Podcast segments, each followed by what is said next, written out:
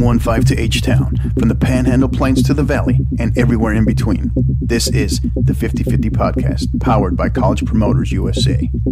Join me, Hector Cano, as we cover the Texas high school club and college soccer landscape, along with an inside look at the college soccer recruiting scene. The 50 50 podcast is a platform about the people and for the people who are dedicated to the beautiful game.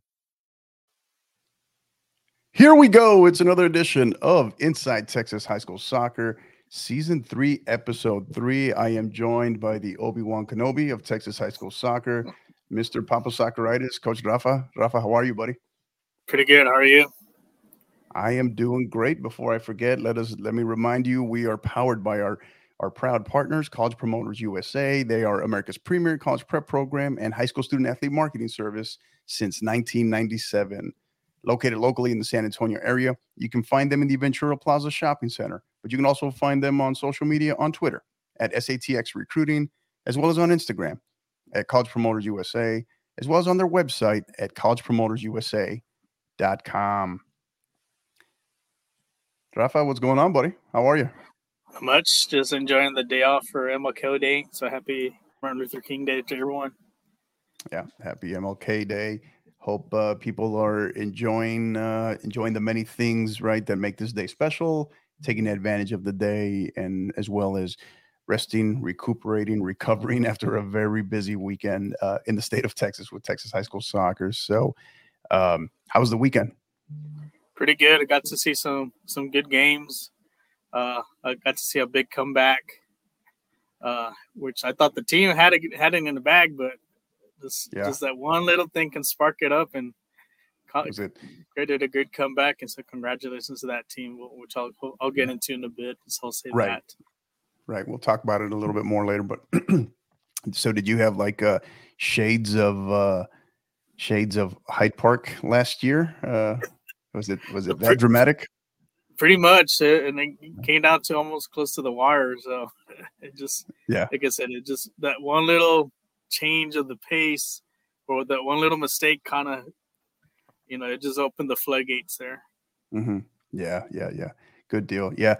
Um, yeah, good. It's good to be back after a busy weekend. Obviously, as you know, also I was I was in Wimberley with my squad at the the Lady Texan Wimberley Lady Texan Showcase, Lady Texan Cup Showcase. I think it had a couple of different names floating out there, but uh, it was great. It was uh, it was great to see some of these other schools in person as well, meet some coaches, talk with some coaches, and uh, and yeah, per, you know, be able to participate, uh, be the only private school at at a very very strong, uh, very strong uh, public school UIL tournament. So uh, took took away some things as well, and it was good. It was good to be a part of it. It was good to experience it as well. It was good for it was great for uh, for our players learned a lot learned a lot about themselves as well and it's it's really the reason why you uh, you do these tournaments right yeah it's, it's when you compete in these tournaments you're playing teams that you may normally not see have different styles and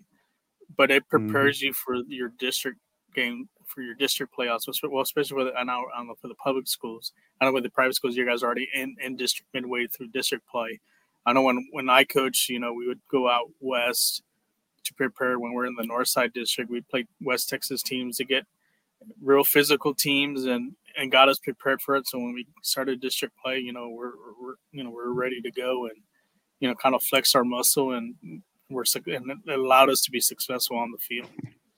Right, right, yeah. So so we're going to cover a lot of that stuff today. Um, in case you're joining us, thank you for joining us today. So again, this is excuse me, this is episode three, season three, episode three of Inside Texas High School Soccer. We're going to cover a couple of different topics today. Obviously, we're going to talk uh, tournament talk in terms of this past weekend's tournaments.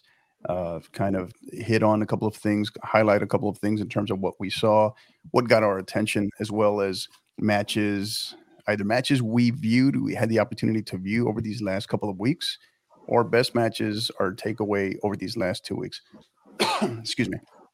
Uh, and then we'll also, and then we'll wrap up with our Region One preview, where we'll look at some of the top teams to look out for in certain districts in 4A through 6A in Region One, both girls and boys. So, But before we do that, I'm going to go ahead and bring in our new, as you know, Rafa, our our podcast team continues to grow, and it's made up of great contributors across different parts, uh, different parts of the region here in South Texas, as well as across the state.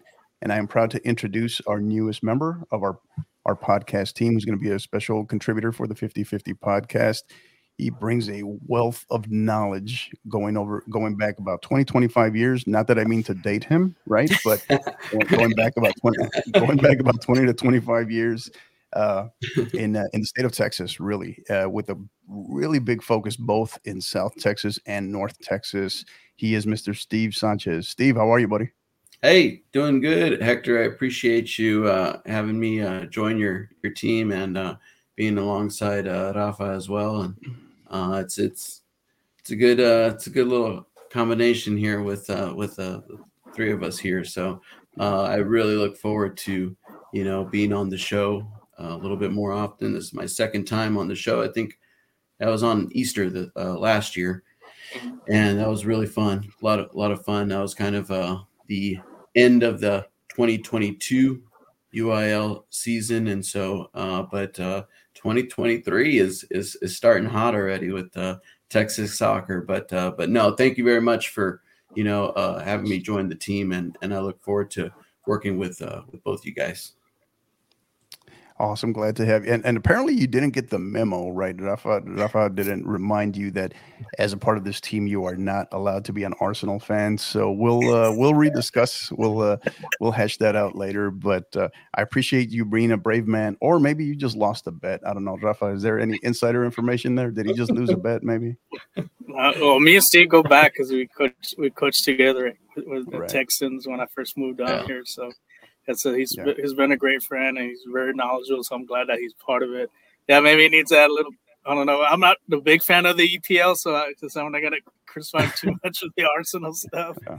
You know, maybe he needs yeah. to add a little Real Madrid stuff in the back, so that'd be oh. fun, or even some SAFC stuff. Even though we took one in the chin yesterday, so I was hoping you would not give a, a Real reference this to on today's show because after yeah, yeah. I uh, I have it. I DVR'd it, but I don't know if I want to watch it. Uh, yeah, I saw the final result. We got to give them one. You know, we feel sorry for them. We just got to give them a trophy because they're gonna get eliminated. To keep it a Yep. yeah, yeah. To keep it a rivalry, right? We got to let them win every now and then. Is that how it goes? Yeah. yeah. So, uh, speaking of which, speaking of that, and obviously, kind of segueing here to Super League talk. Um, earlier today, got to see episode one of uh, the War for Football on Apple TV right? New, think it's a think it's a four part series, right? And uh, absolutely phenomenal. It was uh, a lot of it bits and pieces you kind of already know, but it's just it's exceptionally well done, well produced, and uh, it just the way it kind of ends right at the end of episode one. Yeah. You know, no spoiler alerts, just simply, uh, yeah, you you know, it's on Apple TV. If you have it, got to watch it. It is definitely worth the watch. So I know what I'll be doing over the course of this week. So um, definitely two thumbs up on the uh, the War for Football on Apple TV. So, uh, so yeah. So Steve, welcome. Uh, excited to have you here. Appreciate you. Appreciate you uh, being here and also ready to work with us. It's it's a special year, just as you said. 2023 has already been kind of rocking and rolling. A couple of weeks and I mean, we had tons and tons and tons of games over these last mm-hmm. two weekends, particularly this past weekend yeah, which we're going to get to, and uh, we're gonna, you know, we're gonna start off. So there's three key tournaments that we are going to talk about. Rafa, why don't you go ahead and tell us just briefly those three that we'll be talking about while I bring up our graphic. Yeah, the key ones that we have is the Austin Lakes Elite Showcase here. We're near our backyard. Uh, we also have the I-10 Shootout, which is one of the biggest tournaments for girls soccer in the state, which run, it's run really well. So kudos to them. And then also the kind of the traditional one that a lot of the elite teams do come is the the Governor's Cup in Georgetown. Usually is around the second week. So those are the kind of I'm saying there other there are other tournaments out here, but those are kind of the three main ones for the week for week two that a lot of our our teams, you know, that are in our power rankings, you know, go compete every every year.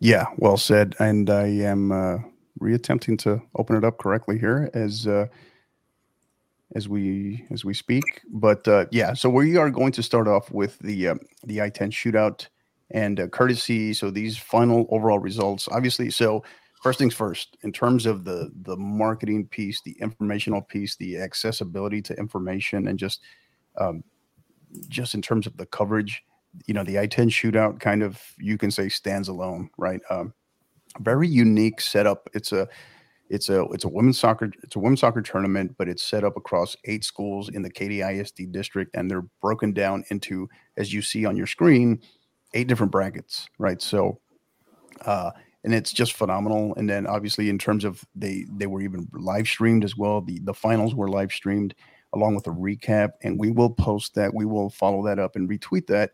With um, again, you can go to the I-10 Shootout. You can follow follow them on their Twitter page as well as on Instagram, and they also have a dedicated website to this. So great coverage, and you can also find their uh, their coverage on um, on YouTube. So great stuff there.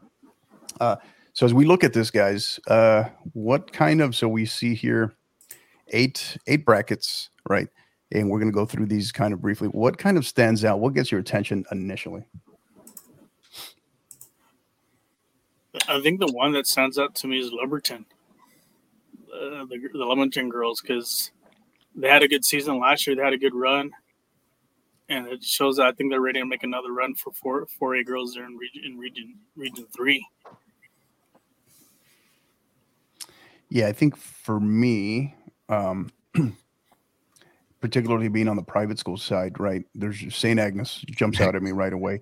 Not uh, not shocked whatsoever because that is a powerhouse of a of a Division One six A program in TAPPS, but they're playing amongst the big big boys, uh, big girls, I should say here in this case, right? And uh, they uh, they emerged victorious as one of the eight champions. So that initially got my attention, along with Lumberton as well. But uh, very much kudos, uh, kudos to St. Agnes, uh, Steve. Yes, uh, right there with you with the with St. Agnes. Um, you know they've got, I believe they started that tournament off with uh, Cypress Lakes, and which you know the Cypress teams are usually you know pretty competitive, and I know that was the um, the the Katy Tiger bracket. Um, I'm not sure who St. Agnes played in the final, but um, you know, I know Katy was on the top part of that bracket, and St. Agnes. Yeah, it was it was Katy. It was Katy High School. Katy. Katy High School. It was Katy. Yeah, it was so Katy. for them to, yeah.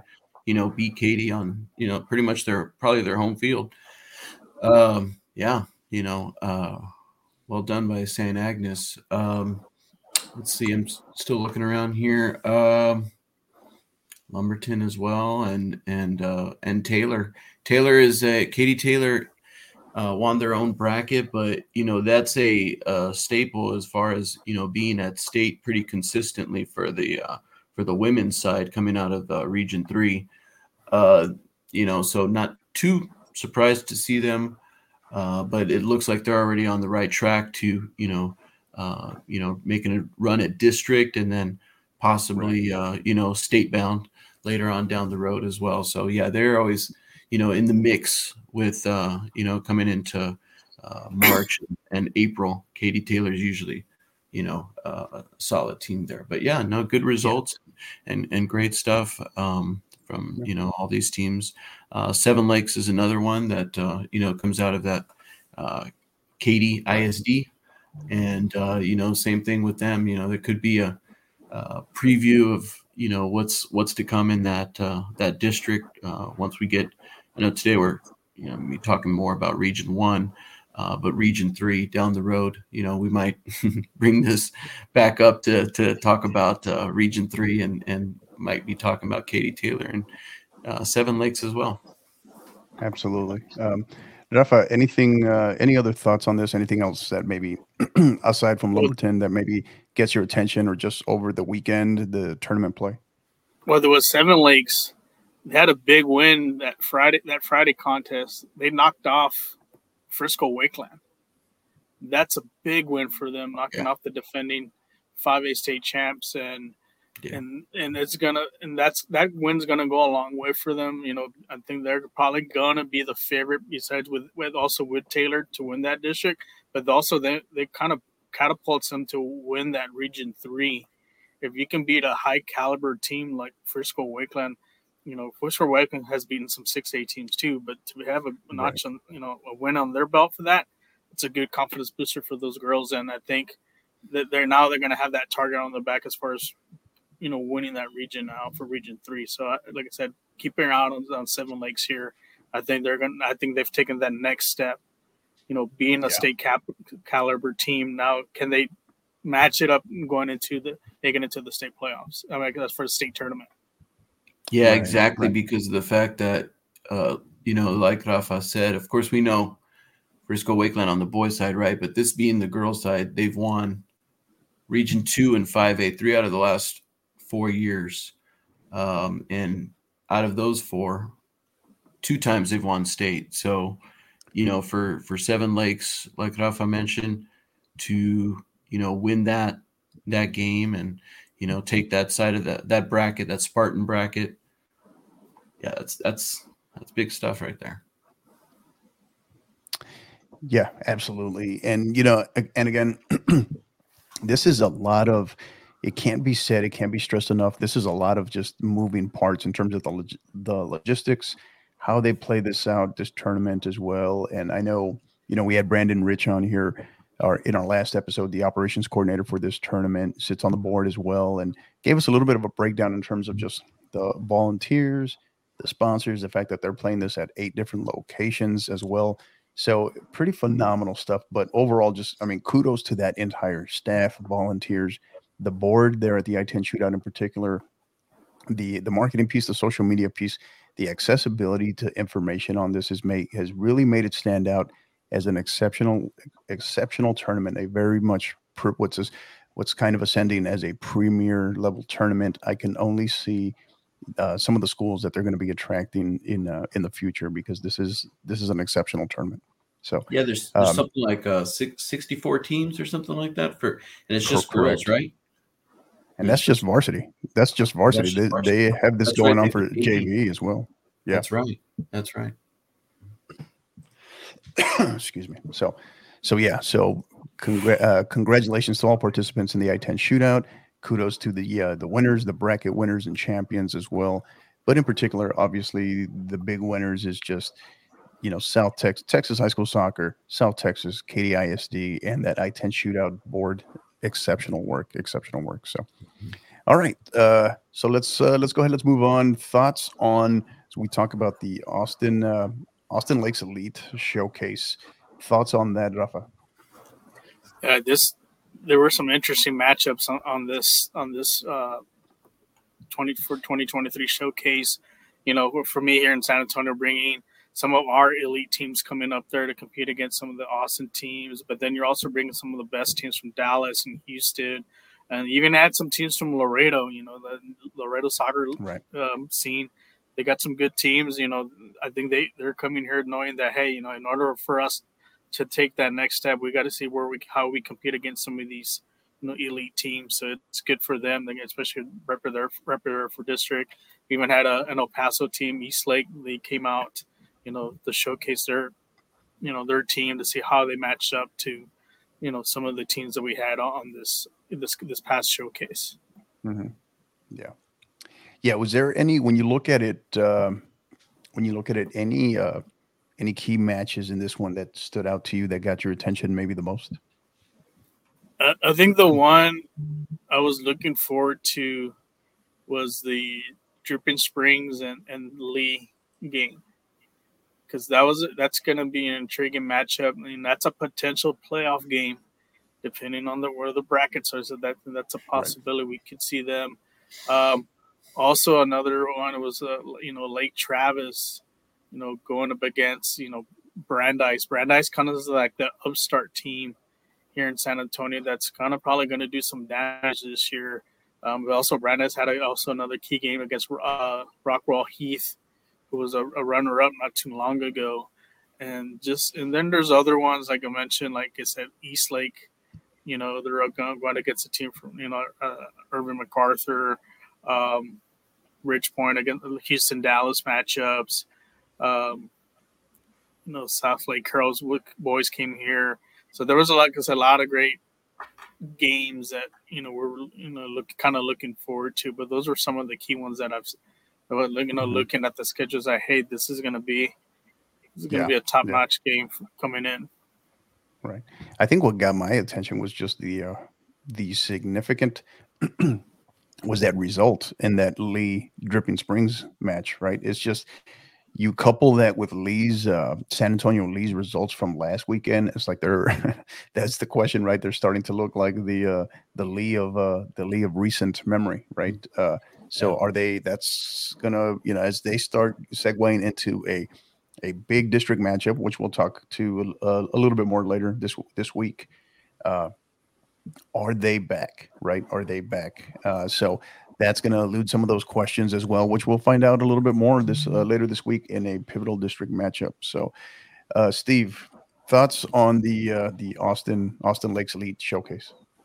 Yeah, uh, Rafa kind of mentioned it a little bit uh, about Brandeis, you know, being that upstart team here in San Antonio. So they're in that, you know, although they're Northside ISD, they do play in the Northeast district with uh, Reagan and Lee. So Rafa and I, we, we we ran into each other at a couple games uh, last you know week, and uh, you know discussed. Yeah, it's it's going to be a, uh, uh, a tough little race between Lee, Reagan, and now you throw Brandeis in there. You know the way that they're playing and that result that Rafa mentioned about you know over uh, Rockwall Heath 5-0. Mhm. That's a pretty good result. And then to come back and I think they they tied uh, the Lake Travis. champion, Lake Travis one one. And I know they uh, I think they lost their last game. Was it 2-0 to Capel? Right? Yeah. I think and uh, yes, you know you- you're talking about Brandeis. You're talking about Brandeis, correct? yeah.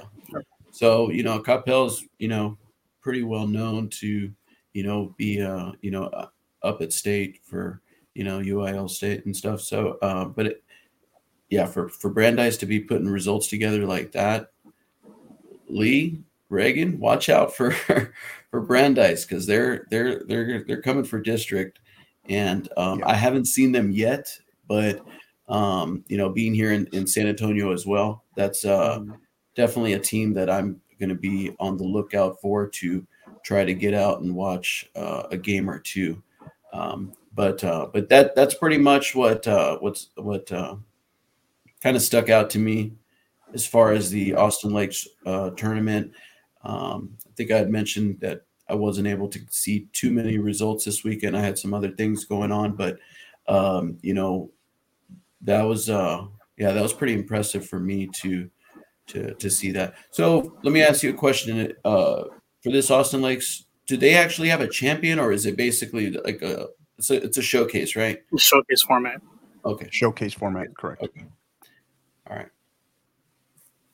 Yeah, that that that five 0 win over Dripping Springs by Lee.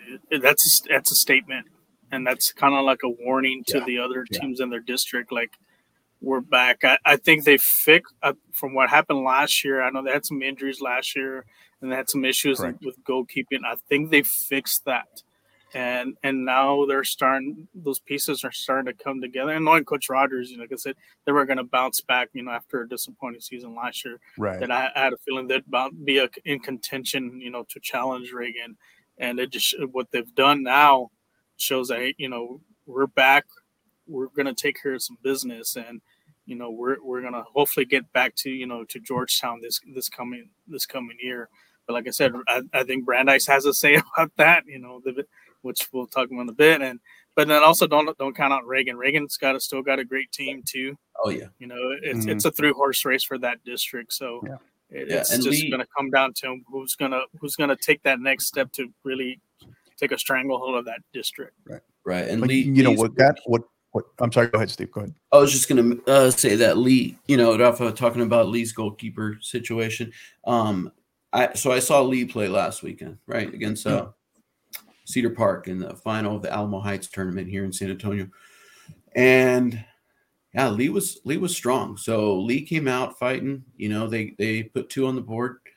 Um, halftime it was 2-0, and Cedar Park came out strong, very physical in the second half and mm, kind of reminded me a little bit more of the way Reagan plays, you know, a little bit more physical, you know, high pressure.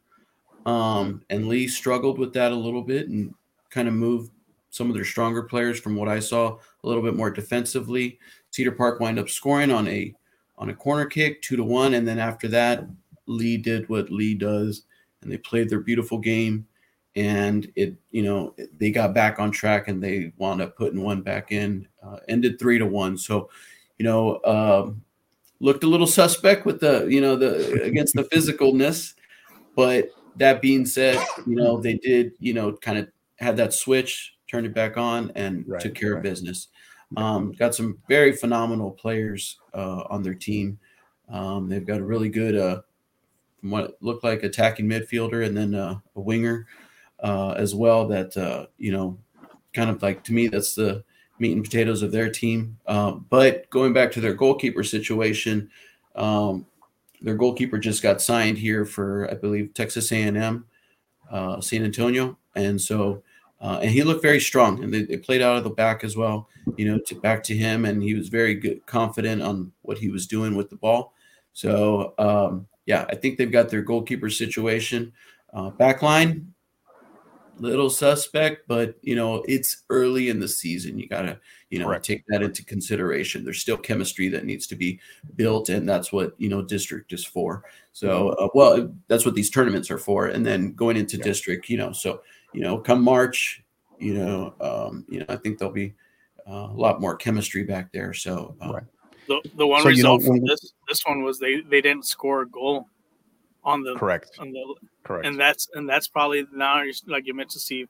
I guess that chemistry is now starting to kind of fall in place. Right, right. You know, we talk about we talk about some of these teams in in this showcase, right? The Austin Lakes Elite Showcase. One of the things, excuse me, one of the things that kind of quietly stood out to me a little bit was the results that Lake Travis get, was getting during this uh, during this showcase, and what was largely perceived where Coach Bammel was resting a lot of starters. Right, I don't know if you saw that or not, um, but that was largely reported on social media. So, and they were still taking care of business. Right, so so that was kind of a little bit of hmm. Okay, so yeah. that's kind of starting to answer some of the depth questions as well in terms of them making a run at defending their state title in Region Four because, as we know, there are going to, it's going to be some of the usual suspects, right? Uh, come late, uh, come uh, late March, early April in terms of Region Four. So uh, more to come on that as well. But so let's go ahead and let's talk about it. So we were talking about uh, Brandeis. Brandeis and a pivotal matchup coming up. San Antonio Brandeis in a pivotal matchup with San Antonio Lee, a 28 6A matchup. And check me on this, Rafa. That is Wednesday at 7 p.m. at uh, Blossom Athletic Center, correct? Oh, I think it's 5 p.m. on Tuesday. Is it a 5 p.m.? Yeah, it's a 5 p.m. Tuesday at Blossom, Tuesday, Blossom West. I meant I meant Tuesday. I don't know where I got Wednesday from. I meant Tuesday. Good check. Well, Wednesday, there's so another Tuesday. Tuesday, 5 p.m. So, and tell, go ahead, tell us about that one, Steve.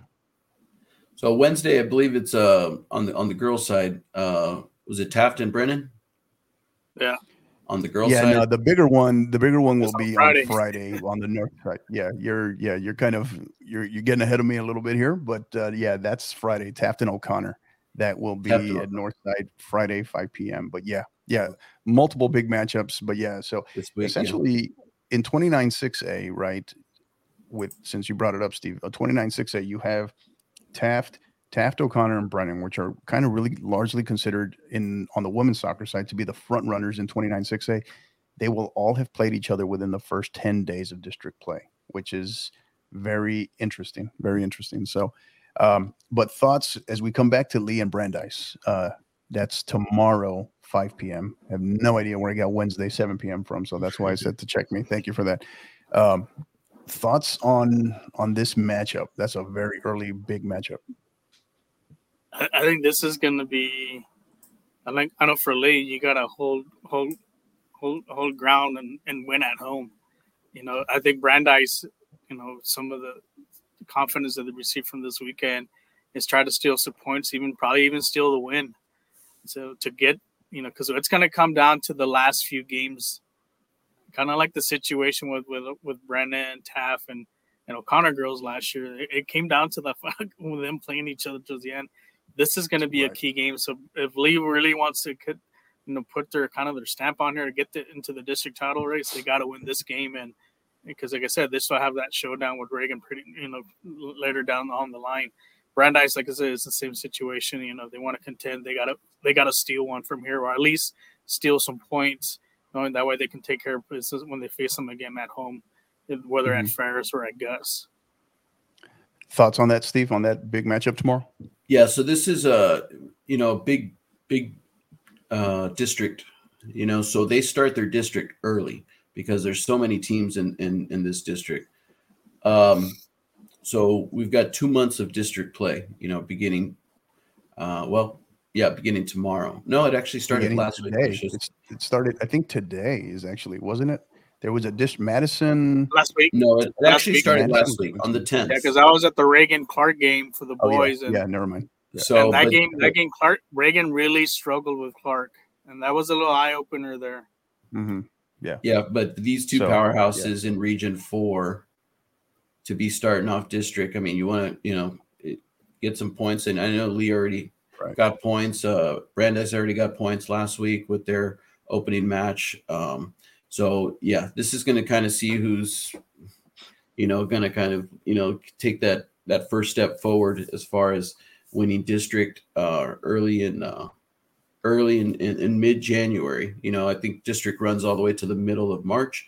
Um, but yeah, in in in mid mid January, you're going to have a front runner here. You know, of course, a, you know there could be a, a draw or you know tie. So it it, kind of. Uh, but if I could, this is the game I would be at. I, I got a coach tomorrow, but unfortunately, you know, but uh, so this is a great great opportunity for fans around San Antonio. Y'all want to, you know, if your son or daughter doesn't have soccer practice, or you know, you want to take them to the game, it's going to be over at Blossom 5 p.m. This is a great, great match um, for them to go uh, check out. And yeah. I believe there's other games around there as well.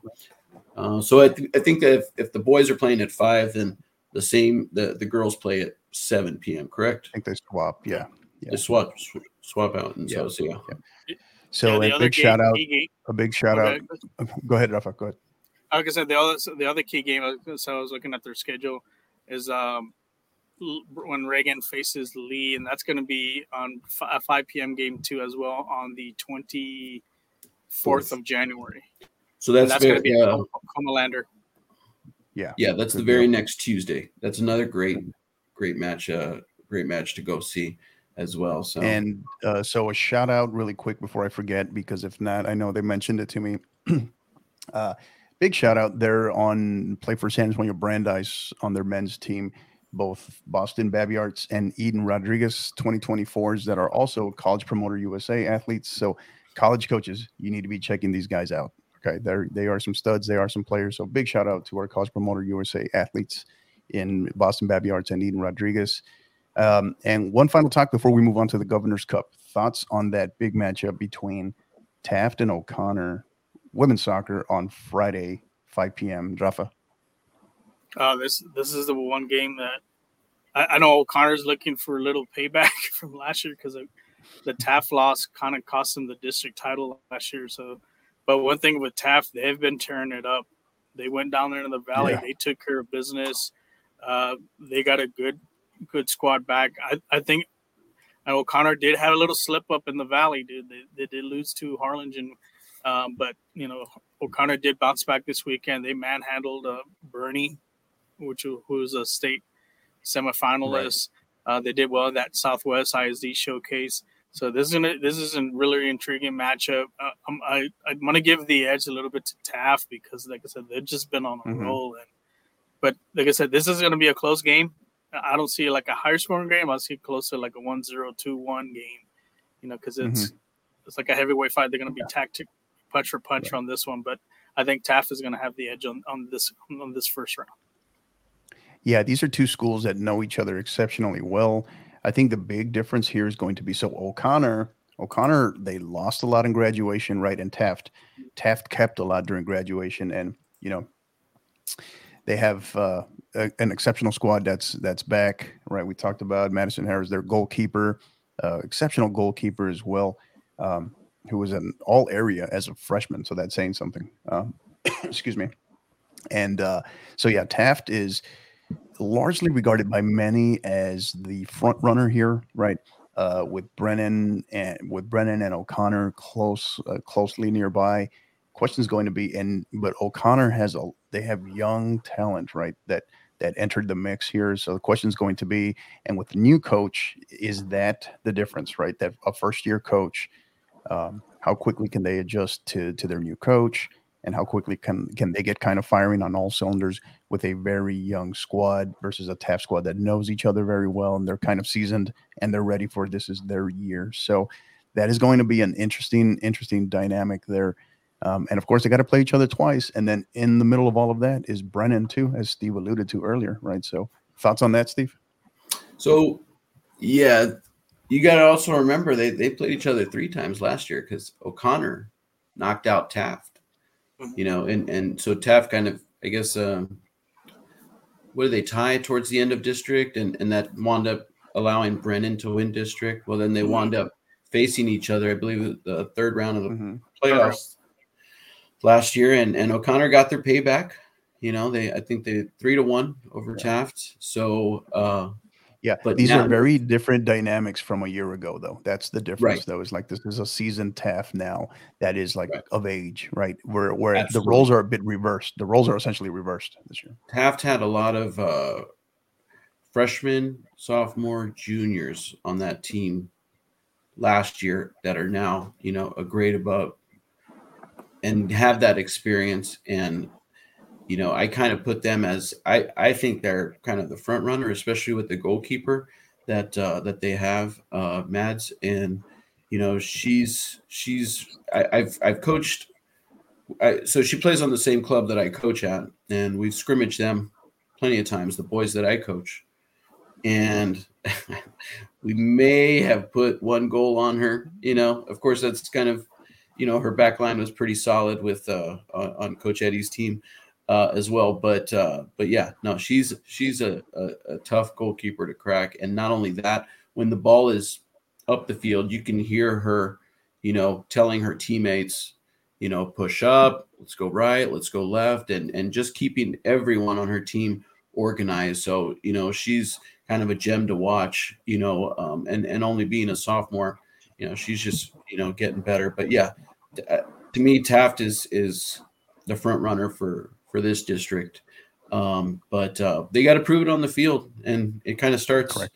you know, this week. I think uh, they did not have a district opener last week, um, like uh, the rest of her their uh, correct uh, district counterparts. So, and they did not. I don't think they participated in any. Did they? Did they play any tournaments this weekend? they did not. Did. No, no, no, I think oh. which might which might prove to actually be a smart decision. Yes. Uh, yeah, absolutely. Yeah, so there's nothing wrong with that. The there's absolutely nothing wrong with that. Yeah. And and they were uh, they were actually present at the uh, the game that Rafa and I were at on Thursday night. That Southlake mm-hmm. Carroll Johnson game. You know, they had a presence out there, so it may have been, hey, we want to kind of see uh, Johnson, but we also want to see who this Southlake Carroll team is. You know that won state right. last year, so you know they that, to me that shows they're showing up to uh, a game that you know they don't even they're not th- those two other teams aren't even in their district. They have higher aspirations of just their district mm-hmm. play. So you know uh, yeah. to see them out there supporting local soccer and watching that, mm-hmm. um, you know, kind of shows a lot about their mentality and where they're you know they're ideas are going towards as far as you know trying to get to that next level. So um yeah i i i, uh, I like this Taft team and i, I think that they're going to be uh uh you know t- tough in that district. Yeah. front runner to me. So enough uh well we'll move on from that. Enough with a 28 and 29 6a talk. We yeah. uh governor's cup. Um thoughts on the governor's cup stephen rafa? Uh, as you look at you look back on it from last week's results what stands out to you I think thing was Cedar Park winning it. You know, uh, I think they kind of bounced back from that loss with um, with Lee. I think they're going to be a, t- a team.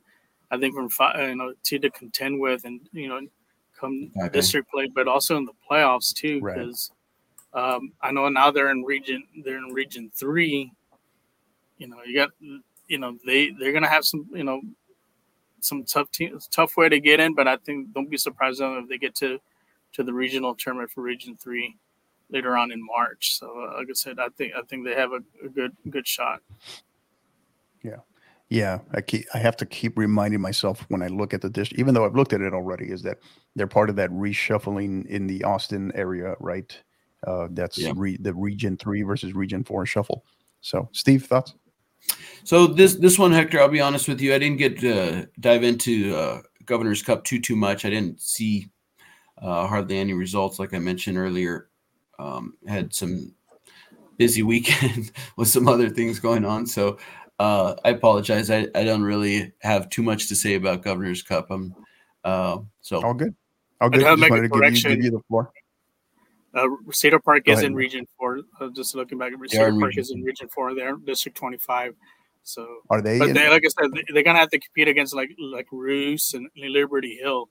Leander, so yeah. they, they they they'll be like I said, they'll be one of the fav- favorites going into Region Four. So who am I thinking of then? Who am I thinking of then that is region three in that area? Because I thought it was them. Probably Georgetown. The Georgetown. It must be. Georgetown and Eastview. It must be. It must be. So because that's what I and I kept flopping them. So so to the point where because with so many changes is I have to like I don't have the districts memorized anymore. It's like I have to go and look at them, right? So uh, and then plus the five A's and six A's, the changes there as well. So all right, good deal. Um, so again, uh, I think what got a lot of people's attention was the uh, that that goal that was floating around on Twitter. Did you see that that goal by uh, by Cedar Park versus Georgetown? Did you see that that bicycle kick?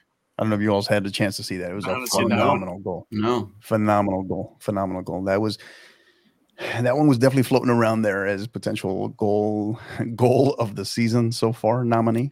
So um so yeah, so interesting matchup there as well. So uh, more to come. And then of course, so the, the way the Governor's Cup, that's an interesting setup because both the the men's and women's they they have them both in their back to back weeks, right? So uh, the women's matchups, those were just sent out. I know those were just distributed on social media earlier today. So if you haven't had a chance yet to go ahead to look at those, go ahead and look those up. We retweeted those as well. So go ahead and check them out. All right. So we're going to go ahead and move on. Um, matches. So, so far, this next piece, what we wanted to talk about is maybe some of the best matches that you've come across, that you've seen results on, or maybe some matches that you've had a chance to see directly and cover so far. Um, we're just going to kind of no set, no set criteria, just kind of talking about either or or both. Sure, I'll, I'll go ahead and start it off. Uh, um, so I've seen two matches thus far, uh, 2023. Uh, the first one, like I mentioned earlier, was Alamo Heights um, final, which was Lee and um, Cedar Park. And, you know, Lee, beautiful. I mean, the, historically, they always play beautiful soccer. Well, nothing, nothing's changed so far this year. Um, they've got uh, they got some firepower on offense. Uh, definitely, um, like I mentioned earlier, their defense a little bit suspect, but you know, not getting scored on this weekend kind of shows that that chemistry is probably developing. And uh, you know, talking about Cedar Park, um, they, yeah, they they they've got a good team as well, and I believe they're uh, classification five A. Five A. Correct. for Correct. Four. Yeah, So- it was the uh, it was the Region Three, Region Four mix up that we could Yeah. that we were trying to get right. Yeah. So So you know, uh, yeah, could be a front runner for for for five A as well uh, to be you know uh, challenge some of the in in, in region four. So uh, to get out of that region, but um, but yeah, and then the other game that uh, Rafa and I uh, saw uh, was uh, well, we saw another one. I take that back. I've seen three.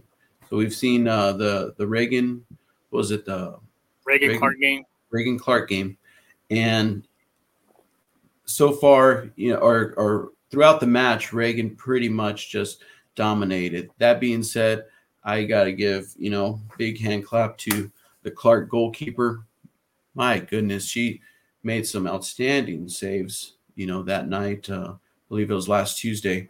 Uh, yeah, so good stuff there. But uh, but yeah, Reagan just kept that high pressure. Uh, couldn't really finish. I think it would end up 1-0. No, one zero. One Yeah, zero. one. Uh, I mean, uh, yeah, they must have had like twenty something shots, not necessarily on goal, but you know, uh, throughout the match. Um, and then uh, the other match that we saw was Thursday night over at Comalander. Uh, Rafa and I saw the defending six A girls champions, um, the Southlake Carroll Dragons, and that's wow. you know, so they, they played against uh, uh, Johnson, who's a very, very good team down here in, in 210, you know, in San Antonio. And they made Johnson look, unfortunately, like like a JV team or something. Um, A great being said- experience. A great experience for Johnson, though, right? So the earlier Absolutely. they can see I something think they like were that. shorthanded But too. they were shorthanded too because they Yeah. Rafa and I noticed right away, you know, you see 20 something girls for Southlake warming up, and then you see like 14 or 15 for Johnson. So they may have Mhm. had some some some uh some girls out. Um, but that being said, Southlake Carroll, their foot was on the gas pedal from the very get-go. And uh that number four nailed what a 25 yarder from outside the box, and then it just went on from there. Um, they've got a Final, final in that one was what Seven- was it? Seven, seven zero. Zero. zero. seven No. Yeah. So Yeah, I think it was 4-0 at halftime, and then they put three in the second half. But yeah, the standout for the game was uh, the number 10 player for uh, Southlake Carroll, who is, I believe, a sophomore and uh, already committed to uh, North Carolina. So that's you know, Yeah. pretty pretty pretty cool. Wanted to Yeah. go see yeah. her play, Yeah, but they've Kennedy got Fuller. Kennedy Kennedy Fuller. Fuller. She is she is now actually reclassified as essentially a 2024. So yeah, but she's committed to North Carolina. A member, the won the Golden Ball at the recent uh, Concacaf, the U.S. Uh, the U.S. Youth uh, National. She's a member of the U.S. Youth National Team, women's team, and uh, also won the gold Golden Ball at the recent Concacaf tournament uh, that was played this past. I, believe it was this past summer. So uh, yeah. she's she's definitely going places, and little sister is right behind her as a freshman, as a 2026 in in Camden. So that that squad is absolutely loaded. I know uh, Rafa will get into it a little bit more, but I know, excuse me, Rafa and I had a conversation about it, and when we had our um, when we had our our champions review. Uh, our champions review segment in our last episode of Inside Texas High School Soccer, they were the one that was my they were my lock of all the of all the champions that were most likely to repeat they were the ones that were my lock for for so many reasons because what they were able to do last year with a heavy heavy freshman led group you know or i shouldn't say freshman led group but a freshman you know freshman supported group it just it just speaks volumes in terms of their depth as well right so because they essentially have what's almost the equivalent of a second 11 that could start for many many programs across the state as well so rafa thoughts Yeah, you know that game Thursday night because I was looking forward to see what what they had, and they they, Yeah. they reminded me a lot of a team that I saw years ago. Um, kind of the same caliber as far as technical play, uh, talent, uh, cohesiveness. It was like um, it was that Brownsville Rivera team that won state that went undefeated. They went 35 and 0. That's probably the one of the best boys teams I see. But as far as technical play, these girls were just as good as them. And hmm I, I just, you know, like you mentioned, they're a lock for you for the win then the six eight title.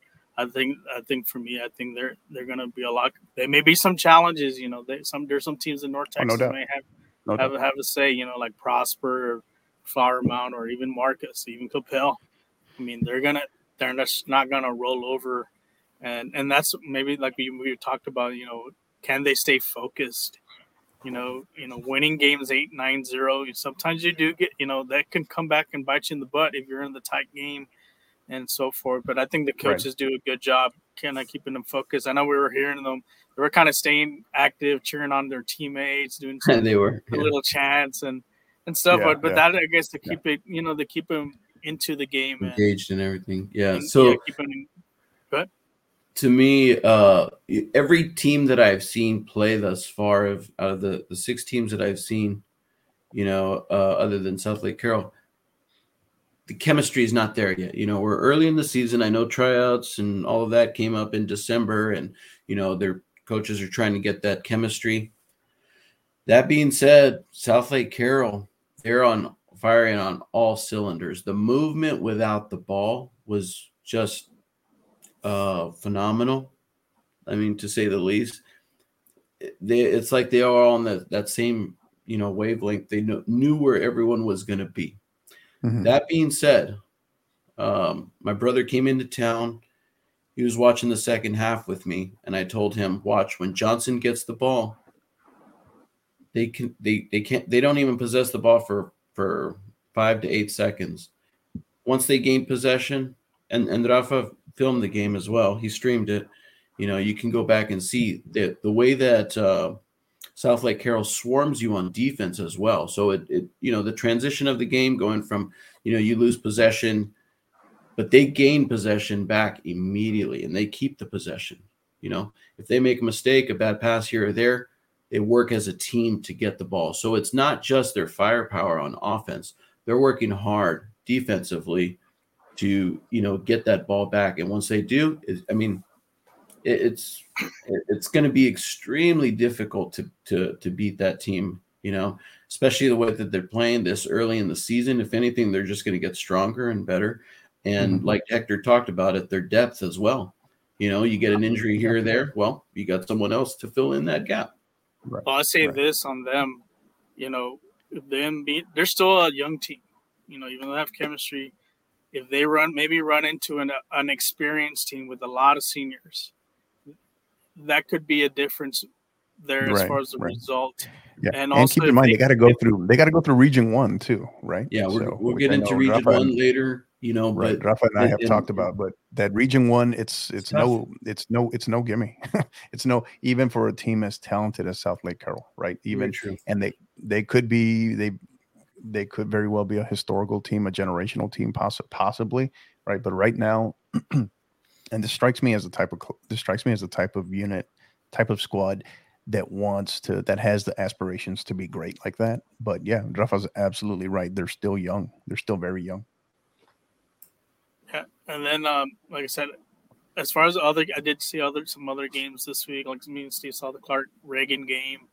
Um, with us with the boy, I saw the boys game before he came to watch the girls game. Uh, I was a little concerned about the, the Reagan boys because they did not play to par. They, they I've seen them accustomed to. Kudos to Clark, who's our new coach. At Clark, he's he's done a, a, great job really lifting that team to make it more competitive. They had mm-hmm. you know they fought for every ball and so forth. You know they just gave up a bad PK and that was the result the end result for them. But you know kudos to them. Keep an eye on them. I think they may be bouncing back. They could surprise a couple yeah. teams here and there. Um, a wild game I went to see on Saturday was at that Southwest ISD showcase. Um, I saw a 4A Davenport boys team versus 5A Edison, and Davenport, great great talent, great touch on the ball. They had some great goals in the first half. Um, then they took a, a three nothing lead just into the second half, and and then all of a sudden um, they gave up a PK, and that's when everything kind of went wrong for them. And you know, Edison cashed in and Edison kept on that. That gave him confidence. They started pressing, pressing, and stealing balls and so forth. They got that second, and they finally got the equalizer. And then, and then the winning goal was off of a cross, and the the guy had to kind of lean back a little bit, kind of like that, like that Benzema goal scored by from uh, uh, from Modric. Kind of had to lean back and hit it, and kind of redirect it to the other side, and that's how he was able to nail that winning goal. And you know, Davenport wow. was just in shock that they had given up that lead, and but kudos to to the Edison boys on a on a comeback win. So but, the final the final on that was was it four three or three two? What was that? Four three. Four yeah, three. Four to three. Yeah.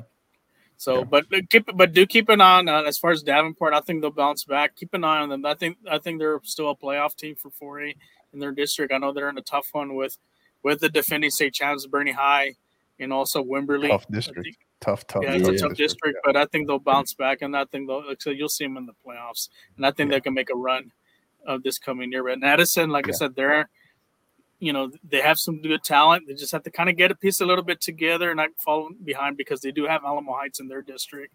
So they're probably going to be in contention to one of those three, three remaining playoff spots for mm-hmm. for this year. Yeah, a team of note. I think that that both well both Rafa and I got to see uh, the week before last. It was at so the Smithson Valley Ranger Classic, right? It was you had New Braunfels Canyon on the women's soccer side versus uh, El Paso Franklin. So a fifth, a five A, a five A with new coach, and a against a six A Region One power, right?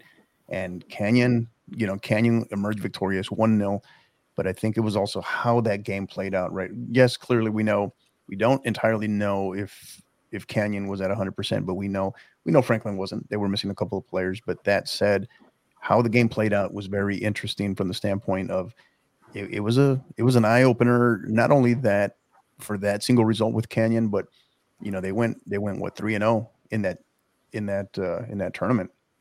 So this kind of was a little bit of an eye opener for some people because they didn't people didn't really th- know what to expect from Canyon, but it's like, hey, they they are going to have a say in that in that district this year. So I think uh, I know Rafa got to see it as well, and we talked about that. And what was probably my uh, I don't know, I guess my best match best match that I think I was around. I didn't actually get to see this because I was right down the road. Was the uh, the so in the uh, Wimberley Lady Texans showcase uh, this past weekend was uh, Wimberley and Alamo Heights. Uh, Alamo Heights jumped jumped all over them. We're up we're up two 0 two 0 at the half, two 0 into the second half, and Wimberley came storming back. A very dramatic two two uh, two two draw, but I think it was again a solid you know re- region four four A versus a very strong region four five A uh, and but by all accounts, all the stories that I got, I was obviously I was with my team, so I didn't get a chance to watch that match to cover that match. But that was kind of really the talk of that uh, of that showcase. That match was the talk of that showcase. So uh, so Wimberley in new coach Eric Nichols, um, Wimberley looks like they're they're going to be just further making that district making that district incredibly strong. Steve, any thoughts? No, just uh, you know, Alamo Heights is in that uh, that new district now with the with the SAISD team. So, you know, I think um, they're kind of salivating as far as the girls are concerned. Well, probably boys as well, to you know, kind of uh, show their strength in that in that district. Um, you know, with all the realignment, uh, they, that's where they wound up ending up with uh, Jefferson, Edison, you know, the Burbank, Brackenridge, uh, and actually uh, MacArthur from Northeast as well is in that district right. as well. So, um, but yeah. So do, do, you think that might be a little, uh, little curse for them being in a not so not a very strong district? Well, for the girls' side, not being on a real strong district. I think the boys' side will be competitive, but I think yeah. the girls' side is out of. They're just on a class on their own.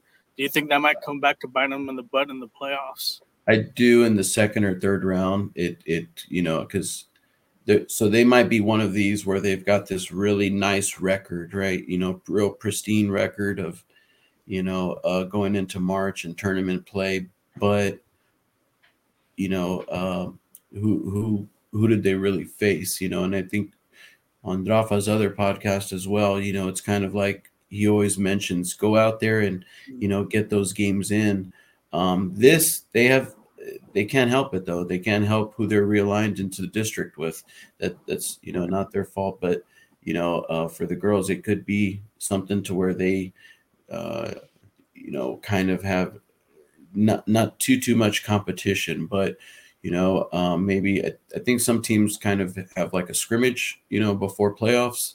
Uh, with another team, so maybe you know try to get something uh, going with a six A team or something to kind of get them rolling. Um, uh, going into into playoffs. But um, but yeah, you're you're you're right, Rafa, in, in regards to this could potentially be a curse in in the fact that uh, you know they the the teams that they are are facing a little bit.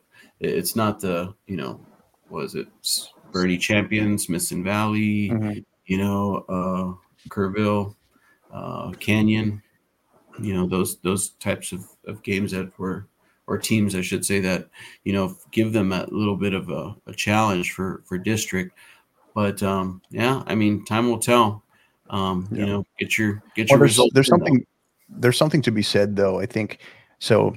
You know, Alamo Heights has been here before, right? They've been in a district like this before. This isn't something new to them. And one of the things is longtime coach there, right? In uh, in uh, Steve Coach Sharp is that uh, he's he's going to be able to manage that well. I think it's, but it's like you said, it's it almost takes on the same uh, kind of the same notion as Southlake Carroll a little bit, right? When you're that much of the favorite, can you keep your composure? Can you keep your focus? How do you uh, how do you how do you just keep that focus to get through that grind of the district season when you're very much the favorite and uh, and keep you know and and stay stay humble, stay focused.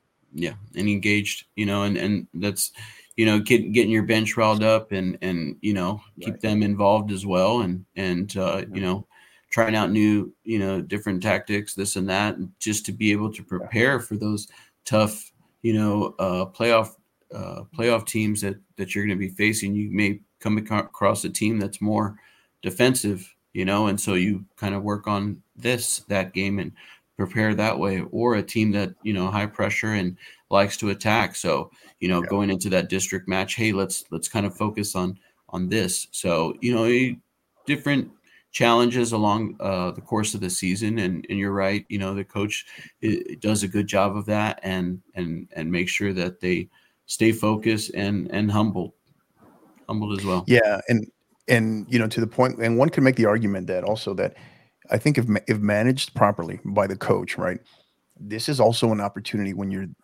essentially, for lack of better words, the the clear front runner in a district like that. This is an opportunity to get uh, more minutes and develop development minutes for some of you know for your your younger ones, right, and develop that experience which you're going to need in terms of depth come you know come playoffs.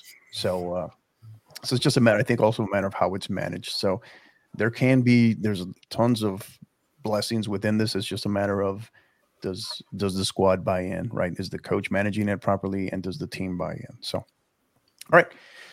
So that's going to do it for that. We're going to go ahead. We're going to segue over to our Region One, uh, Region One preview for 4A through 6A. But before we do that, let me tell you about our good friends at Gipper. So, as many of you know, we've been partnered with Gipper for six months now, and Gipper's doing some phenomenal work. Gipper's the way that schools, athletic departments, ads, and coaches create world-class marketing content. Join over 2,500 coaches and ADs and use Gipper to create high quality visual branded graphics for your program. The best part, anyone can do it in seconds on any device without needing any device, any design experience whatsoever. If you do have significant design experience, they are also designed for the what they call the power user, right? So if you have good amount of experience with this, they just help you do even more great stuff with your graphics. So cannot recommend them enough. And as a 50 50 podcast listener, you can now save for going with an annual package with them. So, listeners of the 50 50 podcast can receive 10% off any first time Gipper purchase. Just simply visit gipper.com slash partner slash 5050 to learn more. Again, that's gipper.com slash partner slash 5050 for 10% off on annual package. All right, guys. So let's go ahead. Let's take a look at. I'm going to go ahead and bring up 4A here, region one.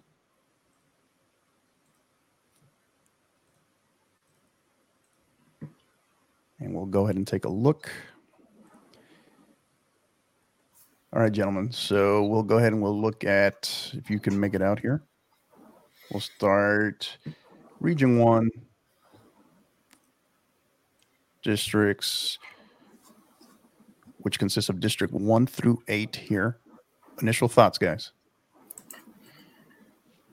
I think for Region One, as far as the boys, you got to look at, you know, San, San Eli. I think they're still the team to beat in Region One. Uh, but now you have they have to, some teams to contend with, like uh, El Paso Bowie, you know, Irvin, uh, even Austin. I think they may have a say. I think probably those are four favorites for District One. Uh, District Two is probably going to be led by more than likely Lubbock, Estacado, uh, Snyder. They were a playoff team, but they did lose their head coach. He's now at of the Lake, and so so we'll see how what type of new, the new coaching staff does for them. Um, three in that uh, uh, that Panhandle district. Um, you, you got to look at Canyon, Canyon Randall. They've been the the kind of like the darlings of that district, and District Four Wichita Falls, like I said, Wichita Falls is per, perennial wise, they always make the playoffs every year and also contend in just state. five, you got to look at Salado, Stephenville. Uh, six, uh, Alvarado. Uh, Waxahachie Life actually made the playoffs last year, so keep an eye on them. And then uh, District Seven, probably the other, probably the second Fredor is going to be um, Diamond Hill Jarvis, and they've had success. They had success at that Sulphur Springs showcase, and and they went. They did some well, had some big wins this past weekend. So I think they're those are your guys, with, man. Those are your yeah, guys. Yeah. Diamond Hill Jarvis. yeah.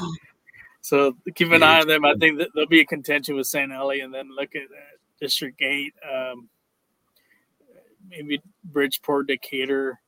Like I said, that's like I said that, that those are probably the ones I see as far as coming out with the boys. Yeah. And again, you know, on these, what the plan is, is we don't have to necessarily for our listeners here, is we're not going to go through district by district per se, but we're going to highlight maybe a couple of, uh, a, a couple of squads within maybe a couple of districts who we see as either significant powers, clear front runners, or maybe even dark horses, dark horses and Cinderellas. Right, that's where we try to kind of put initial uh, focus on as far as going through our top four top four for each district. Yeah, we kind of hold off on that, particularly because of the we basically make up for it with a six or seven hour long bracketology uh, episode later later in the year, right? So, yeah, yeah. So give us yeah, so give us a little bit of time on that. So Steve, initial thoughts when you look at Region One. Yeah, for the boys, uh, boys region, boys. boys, right? Okay, yeah, no, Rafa kind of you know spoke about uh, San Eli. You know, historically, they're they're right there each and every year.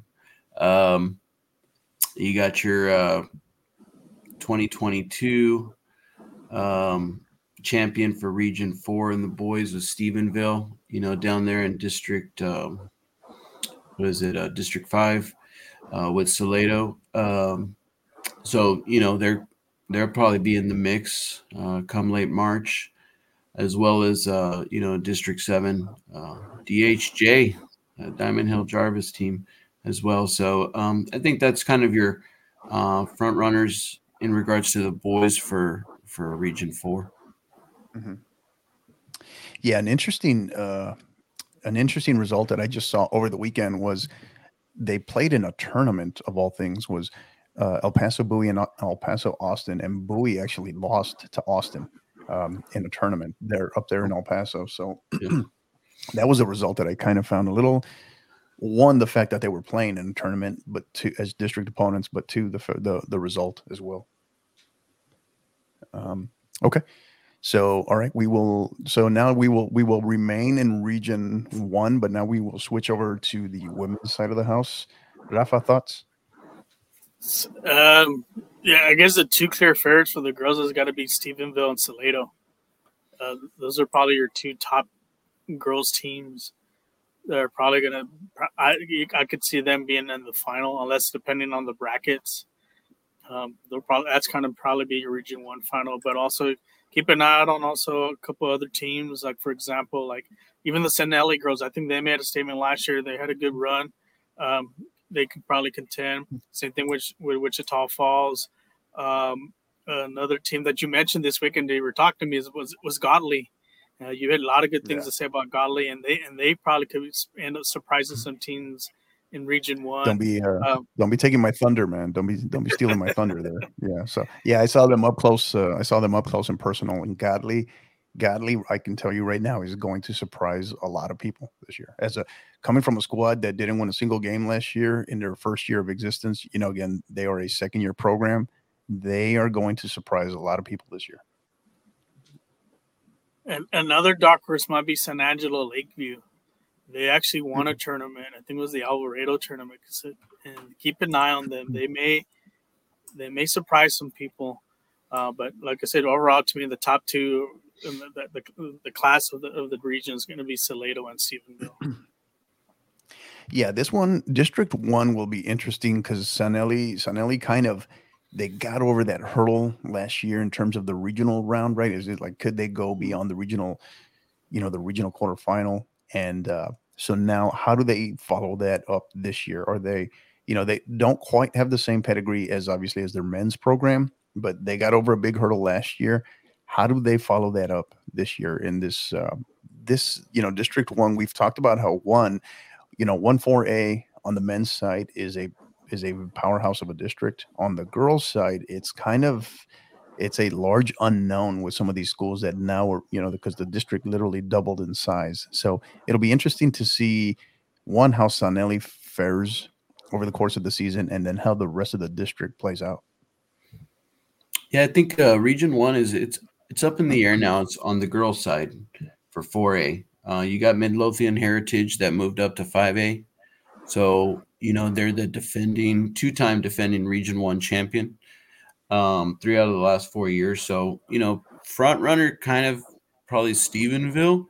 Uh, they, they historically they're they're right there in the mix. So um, you know, also uh, Kennedale is another one that could possibly you know step up. They've they've won the region before in the uh, you know probably about seven eight years ago. So also me being a uh, a barbecue guy, you've got uh, the number one rated barbecue in Kennedale, Goldee's Barbecue. So we got a, a barbecue a barbecue bracket going here now. Okay, is Lockhart going to be in it?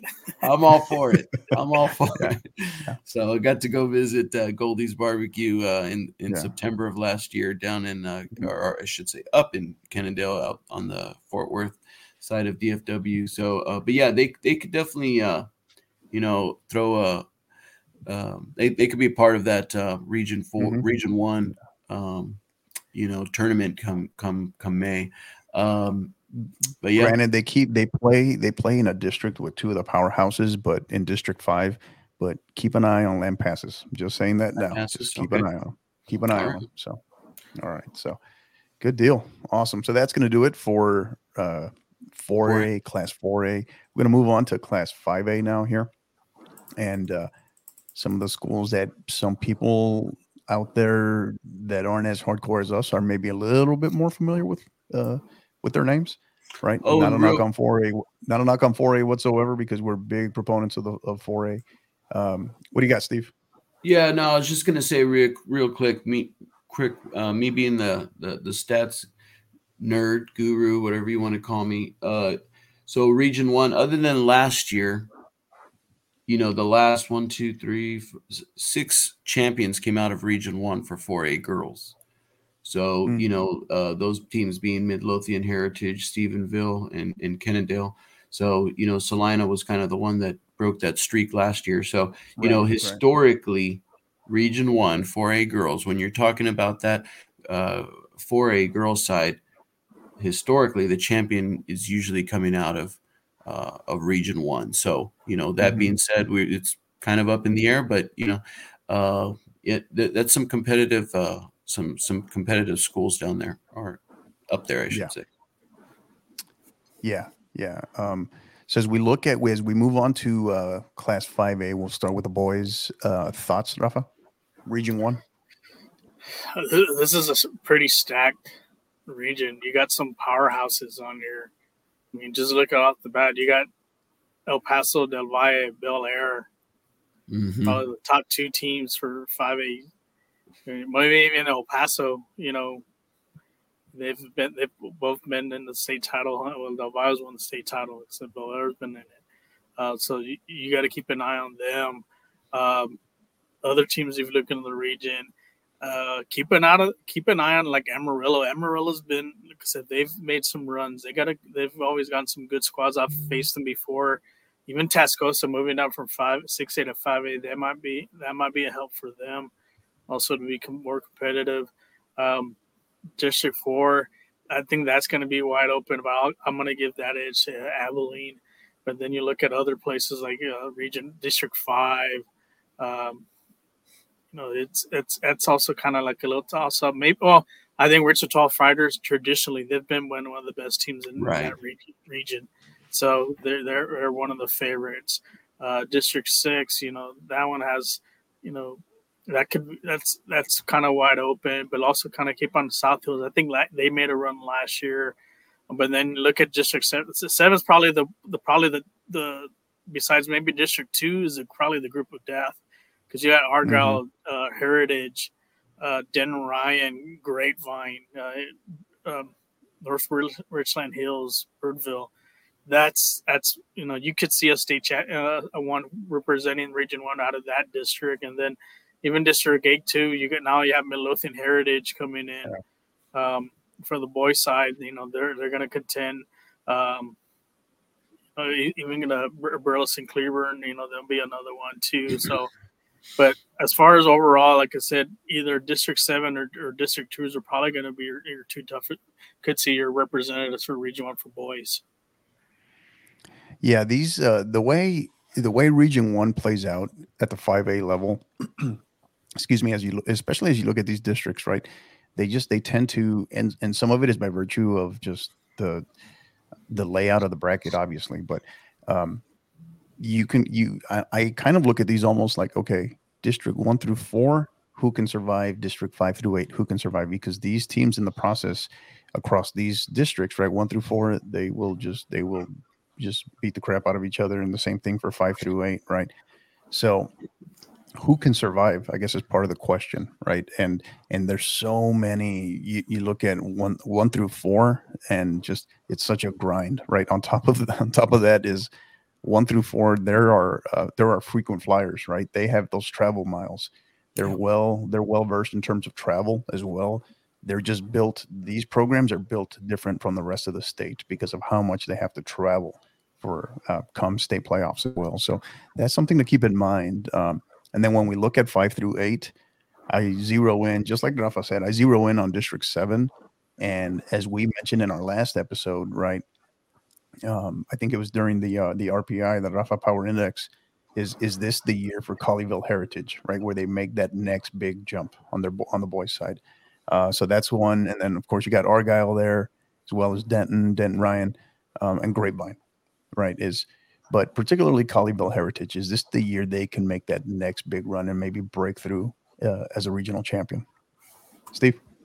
Yeah, no, y'all pretty much hit, you know, all of the the schools that I was going to be, uh, you know, speaking of. You know, you've got, yeah, District Two with uh, Del Valle Hanks. Um, looking over, uh, jumping over to District 5, uh, you've got Aledo, uh, Granbury, Wichita Falls Rider. Historically, they're you know at, mm-hmm. at, state every you know not every year, but you know they're they're competing uh, to to to get to state each and every year.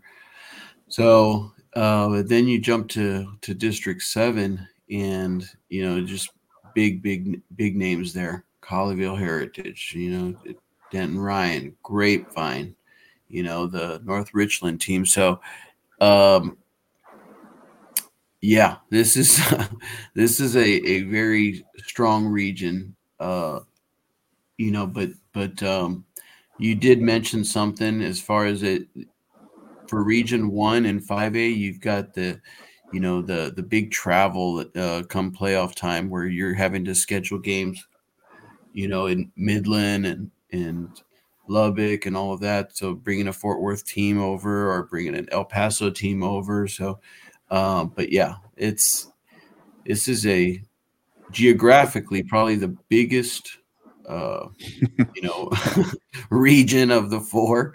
But um, right. but yeah, no, they, they're some very strong teams yeah. um, as far as uh, as this region on on the boys side historically.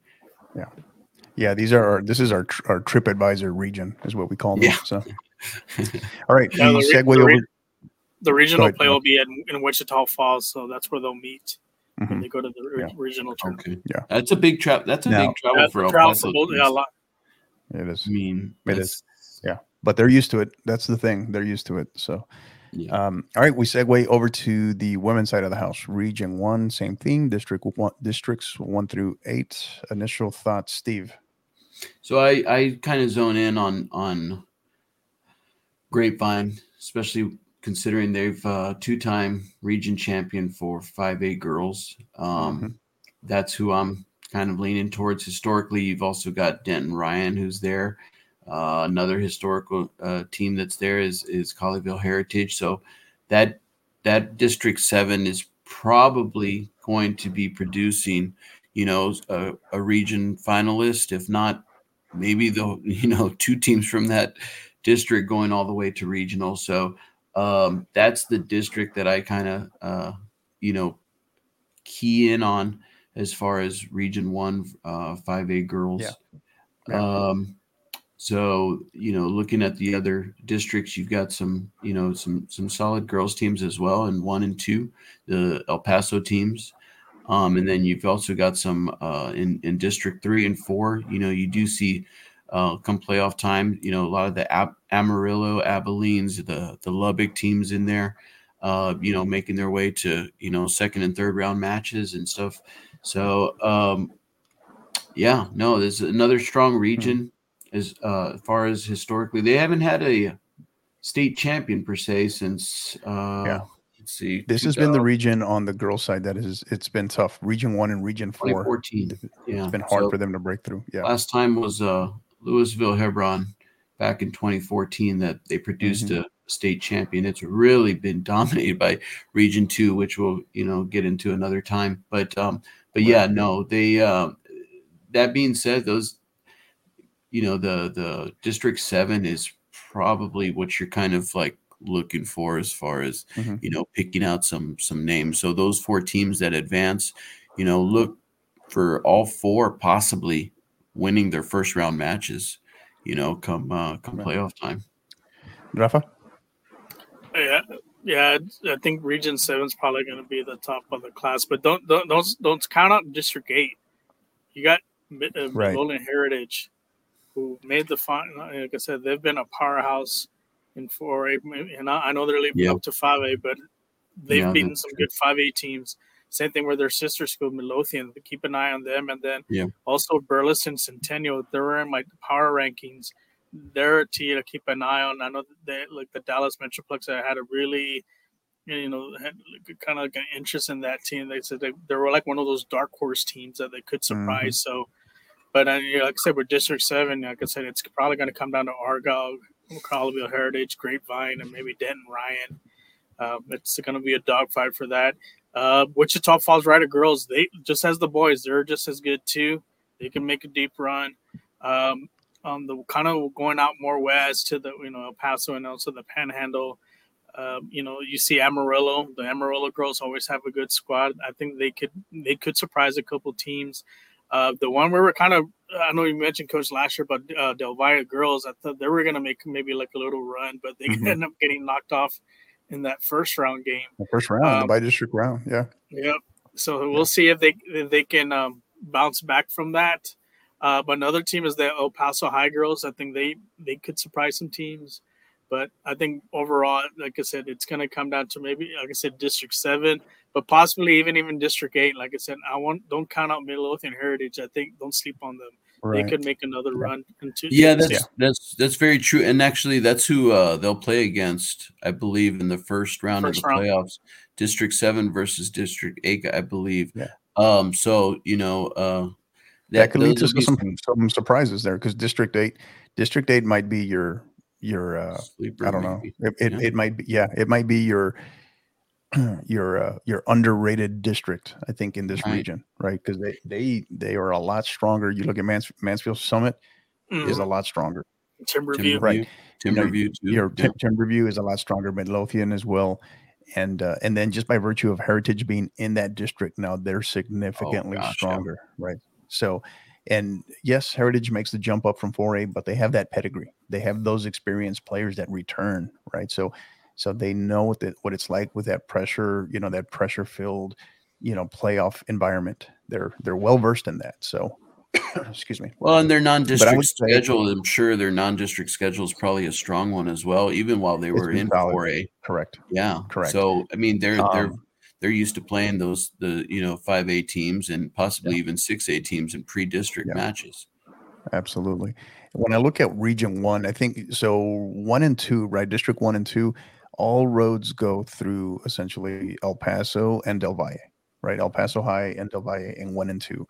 Um, El Paso, El Paso High has has potentially what could be the best team that they've had in in a generation, right? Still a young team, right? A young team, but uh, but a very very good, very good, uh, very well experienced team lots of club players that are playing at a very high level. Um, and multiple D multiple D1 commits as well on that team. And Del Valle, Rafa hit on it. You know, Coach Sazo, I think Coach Sazo is going to have them ready to go, recovering from last year's shock shock loss in the by district round. Uh, so I think they'll be the, those two teams where I think will be the uh, will will be the big uh, the big favorites coming out of out of out of the El Paso area.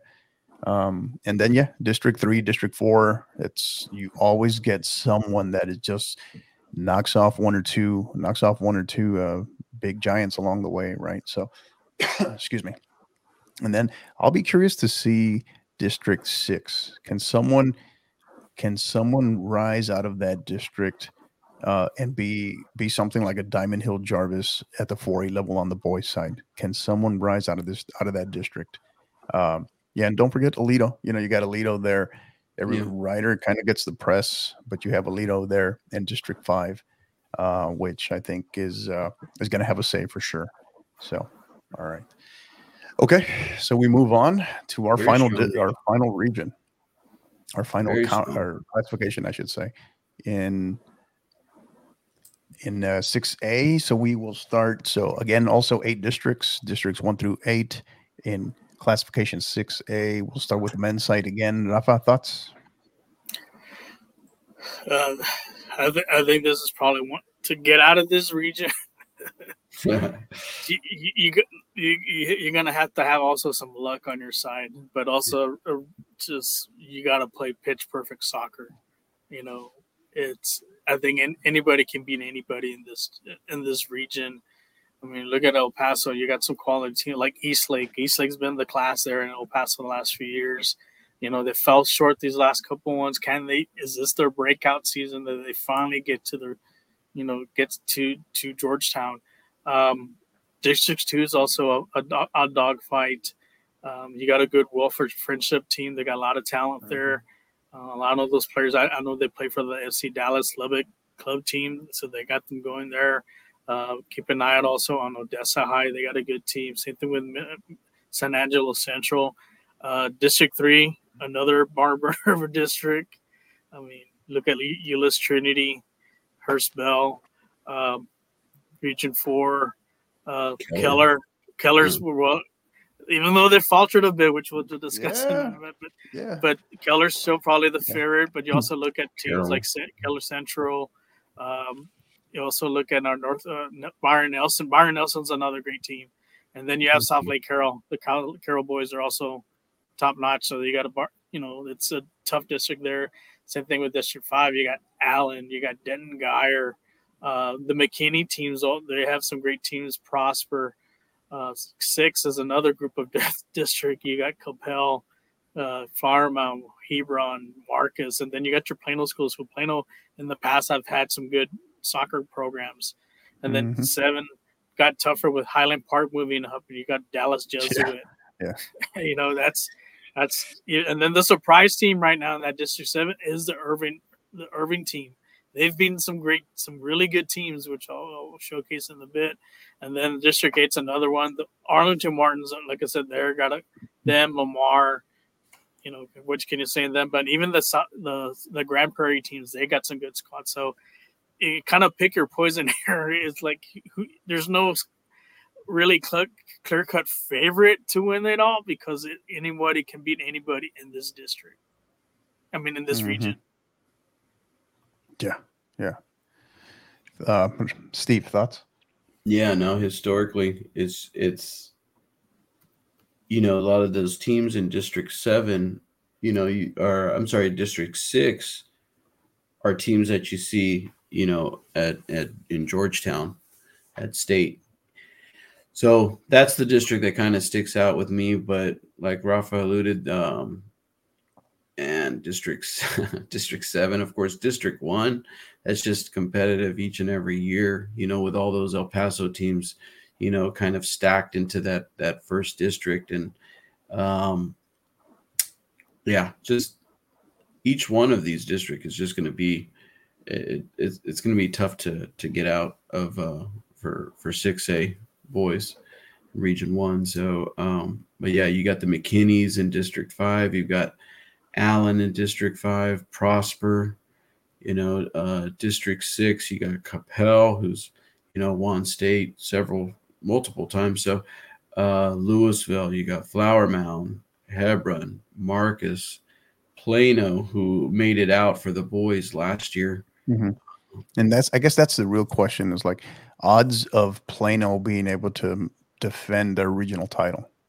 Realistic, I, realistic odds. Realistic odds. I don't. I, I mean, it, you don't really get in this region because they're so competitive. You don't really get the back to back region champions. You know, because there's so much competitiveness from District One all the way to District Eight. So you know, reading off the last region champion was Plano in 2022. 2021 was Allen. Lewisville Flower Mound was in 2019. Of course, you know, pandemic in 2020. Uh, so then you've got 2018 Irving, uh, 2017 Arlington, Houston, 2016 Coppell, and then 2015 was the first year we went to 6A, and that was actually Arlington, Houston again. So only one, you know, multiple region champion um, out of that uh, out of that that that uh, region one was that Arlington Sam Houston in 2015 and 2017. So the odds are for Plano to run it back again. There, it's it's kind of against them just due to the fact that there's so many, you know, solid boys teams in this uh, in this yeah. region. Yeah. You know, it's just it, it's it's going to take some luck as well, like Rafael said. Um, but uh, always luck, always luck comes state playoff always time. luck, that's, and that's then a, you, that's a you, part of the uh, the you recipe. Gotta be, you got to be yeah. peaking at the right time, also. Yeah, and you know Dallas Jesuit is is another team that's you know constantly there competing. You know they make it to state every now and then, but you know if not, you you're seeing them in in the regional uh, uh, for for Region Four. So um, yeah, and then you know don't even disregard those Richardson teams. You know uh, Lake Highlands, Pierce, you know, Richardson, Berkner. So, yeah, and and then you know uh, Irving as well. So, yeah, all all around, this is just a super tough uh, murderers row, murderers row. murderers row, exactly to yeah. to to come out of this. You know, it, uh, it, yeah, it's it's gonna be it's gonna be interesting to see who actually you know holds the crown for region one and and, and takes this um, in the next couple months. So um, yeah. yeah. Yeah all right. We move on. Excuse me. We we move on to the women's side. I'll make this one simple. Southlake yeah. Carroll versus the field right? Yes exactly. It's all who there are may we could make the argument that there are what maybe three to five that if if they come out if they come out ready to go on their best day and Southlake Carroll maybe not on their best day, who who can emerge? Who can who can take on the defending state champion here? So I think you know Dallas Highland Park has an opportunity to you know dethrone them um, in in uh, for coming out of District Seven. Uh, then you jump over. I think the the strongest district, though, is probably going to be District Six with Coppell, the Lewisville teams, and the Plano teams. As far as Correct. you know, uh, for for the girls six A, any one of those those teams are also able to, um, you know, compete with that Carroll team. And and if Carroll doesn't show up to play, um, that's that could be uh, a long day for them. But you know, yeah, I mean, three words: Southlake Carroll Dragons versus yeah, yeah. I mean, but, you can you can make the legitimate you you can make the legitimate argument, and this is no disrespect to the other three regions, but yeah. if Southlake Carroll can get through this region, it's like they you know they have to feel pretty good about their odds uh, in Georgetown, right? If they can get through this region, Rafa. Yeah, I mean, there's Southlake and there's everybody else, but there might be some some sleeper contenders here that can probably catch them on a bad day. One team, I keep an eye out because they had a lot of high hopes last year that we thought we were probably going to make it. Was when when the region was Prosper. Pro, Prosper's, you know, they've they're right now they're undefeated. They've had a, I mean, they do have some ties, but they tied against the Woodlands, know, that's the Woodlands girls are no slouch. They tied Ridge Point, and that was another state ranked team that made it to the, you know, to the Final Four. And like I said, they tied Midlothian. So that it, keep keep an eye on Prosper, but also from District Six. I think when you're in a district like that, you're you're already battle tested. You're playoff ready to go. And I think mm-hmm. Marcus, Hebron, even Flower Mound, and even Coppell, I think they could challenge. And like I said, they could challenge them. Um, maybe in that second or third round game. Um, same thing with District Five. You know, you got Allen, uh, the McKinney Boyd is another one. Like we're including with Prosper is another one team. Denton Guyer, uh, great team. Um, as far as with re- maybe Region One, Two, Three, that's his first challenge challenging Southlake. I just don't see any of those teams. But maybe if they're not in the same bracket with them, they don't see Southlake Carroll. Maybe Correct. go two, three, three deep. I mean, like looking at an El Paso team, like for example, like Franklin could be one of them. Eastlake, you know, they could make a run. Um, uh, one perennial part is the San Angelo Central girls. They've always had a good squad. They can go too deep. Uh, I think they could. They literally could win the first uh, first round playoff game if they were in their district. Um, district three, like I said, it'll be, you know, that's going to be a tough one. But North Crowley's has a, a good squad. Same thing with uh, Euless. So, but overall, like I said, it's Southlake, like it's it's, it's Southlake Carroll's uh, Region One title to lose you know, and for them, like I said, I, I just don't mm-hmm. see anyone challenging them going into the to the state tournament. I, I think in the regional, you could probably see some, you know, tight uh, games, some, some, some, type games. Because if you look right. at the regional right. from last year, Southlake Carroll, you know, um, in the region semifinal against mm-hmm. Allen, one zero. So you know, there that's that's a one zero game. That's either way. You know, a, a, that game could go either way. Then you go, you know, and and that was Allen coming out of District Five. They advanced. They go to the final against uh, Flower Mound Marcus, 2-0 win. Um, so that could be another, you know, a team that we spoke about in, in District Six that can potentially knock them off. And and 2-0 is not, you know, that's that's not a he- heavy win. Of course, we didn't actually watch the game, but you know, historically, 2 0 games are pretty close. You know, it's probably a pretty close game. So, yeah, you, you never know. Um, speaking of yeah. Allen, they actually faced Flower Mound and they lost uh, 3 0 to Flower Mound. Uh, okay, mm-hmm. so Flower Mound, the uh, the Jaguars, not not mm-hmm. Marcus, right? Flower Mound. Okay, yeah, not Marcus. Wow. So that's so like this said, will be. See, yeah. Go ahead, Rafa. Go ahead. Like I said, you can see that. Like I said, those are the teams like I said, that little bunch probably below Southlake Carroll that could probably, like you mentioned, could catch them on an off mm-hmm. day, and then and knock them off. Yeah, I mean, you look at Prosper. Is this that would make for a great redemption story after after them coming up significantly short with expectations the last two years, right? Getting being eliminated so early, um, and the same thing, and then you know Highland Park. Highland Park will be kind of a mystery to begin with, right? To start We'll see. We know they have talent. We know they're well coached.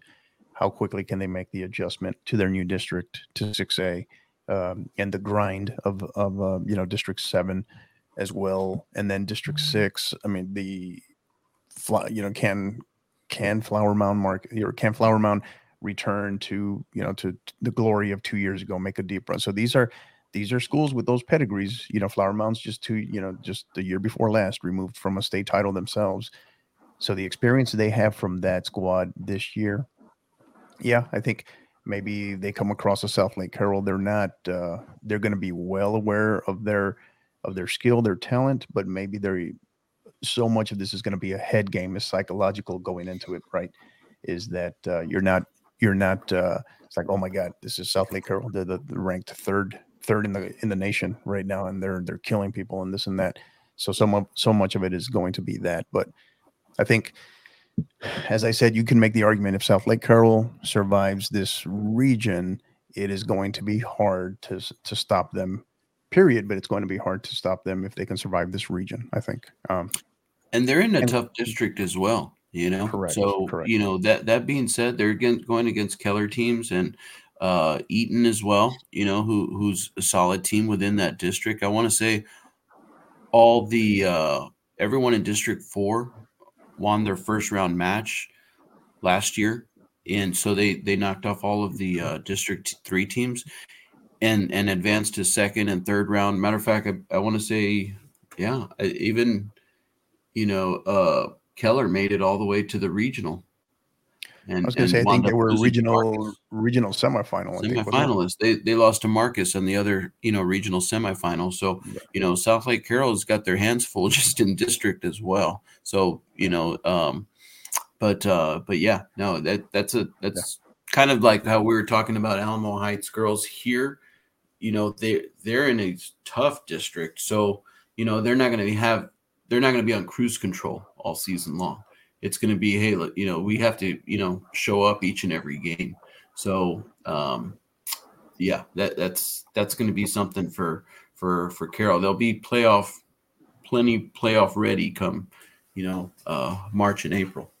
Like carroll did have two yeah. setbacks last year. Like they had lost the one loss they had was against lake travis which they're gonna actually going to play i think each other this coming weekend and that that uh, georgetown show the the girls governors cup so that would be a test yeah. for them to see where how that yeah, is. And then the other one was a was a tie against um, uh, Byron Nelson and also with Keller.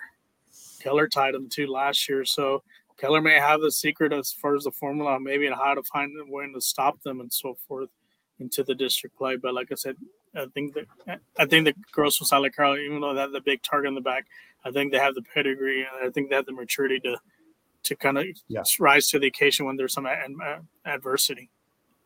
Yeah, yeah.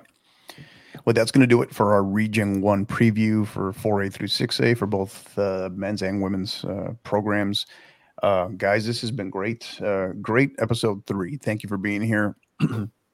Again, uh, Steve, so as our mm-hmm. newest, uh, newest team partner, right? Or a teammate, I guess, if you will. Um, you know, we're looking forward to having you here, contributing uh, throughout uh, throughout the season. Excited to have you on. And as you know, we always wrap up we always wrap up our our episodes with final thoughts. So whether it's just anything that's on your mind regarding the game, any messages, thank you, shout outs, anything you want to share, we're going to go ahead and wrap up with final thoughts. Now the floor is yours. All right. Yeah. No, go out there and, and support these, you know, high school teams that we've been, uh, you know, speaking about. it. I'm not just talking, you know, our region, region four here in San Antonio. You know, I'm sure we've got listeners, you know, in all four of the regions. So go out there and support them, whether it's your school that you pull for or not, you know, go out there and watch a game. Even the teams that uh, we haven't spoke about, go out there and, and watch their matches because those coaches and those players and those trainers and, you know, schools are trying to, you know, they're working their butts off to produce the best product for themselves. So, um, you know, go out there and, and, and support them as well. So, you know, uh, I'm all about, you know, uh, youth soccer as far as, you know, anywhere from kids I've coached from, you know, seven, eight year olds all the way up to 17, 18 year olds. So, you know, um, it's always fun for those kids, regardless of their age, to go and look over and see, you know, folks in the stands, you know, supporting them. So, you know, wherever you can, whenever you can, you know, go out there to those games and and and support the kids as much as possible. And again, he is Steve Sanchez. He is our newest uh, newest contributor to the 50-50 podcast team, as well as uh, joining us here on Inside Texas High School Soccer. Uh, Steve, excited to have you on, man. Yeah. There we go. had to give you had to give you the air horn there. Thank right, you, Hector. So. No, it's it's great. It's great being part of the team, and uh, you know, I look forward to to seeing you guys at uh, out at the uh, out at the fields, this and that. So, uh, thank you very much, Hector, and and Rafa as well. Absolutely, man. Excited, excited to have you on. Excited to grow. Let's uh, let's continue to grow this thing. Showcase our Absolutely. showcase our sport. Showcase our athletes across yeah. the state. So, so uh, and real quick, I'm sorry, Hector. Real oh, quick oh, on, on uh, that's so that's my Twitter handle there, STVOS uh, 78. And then, you know, on the Instagram side, I don't have a soccer handle on there. Uh, but if, like we kind of spoke about a little bit earlier, shameless plug here is uh, I do have a little barbecue business and it's Royal Barbecue.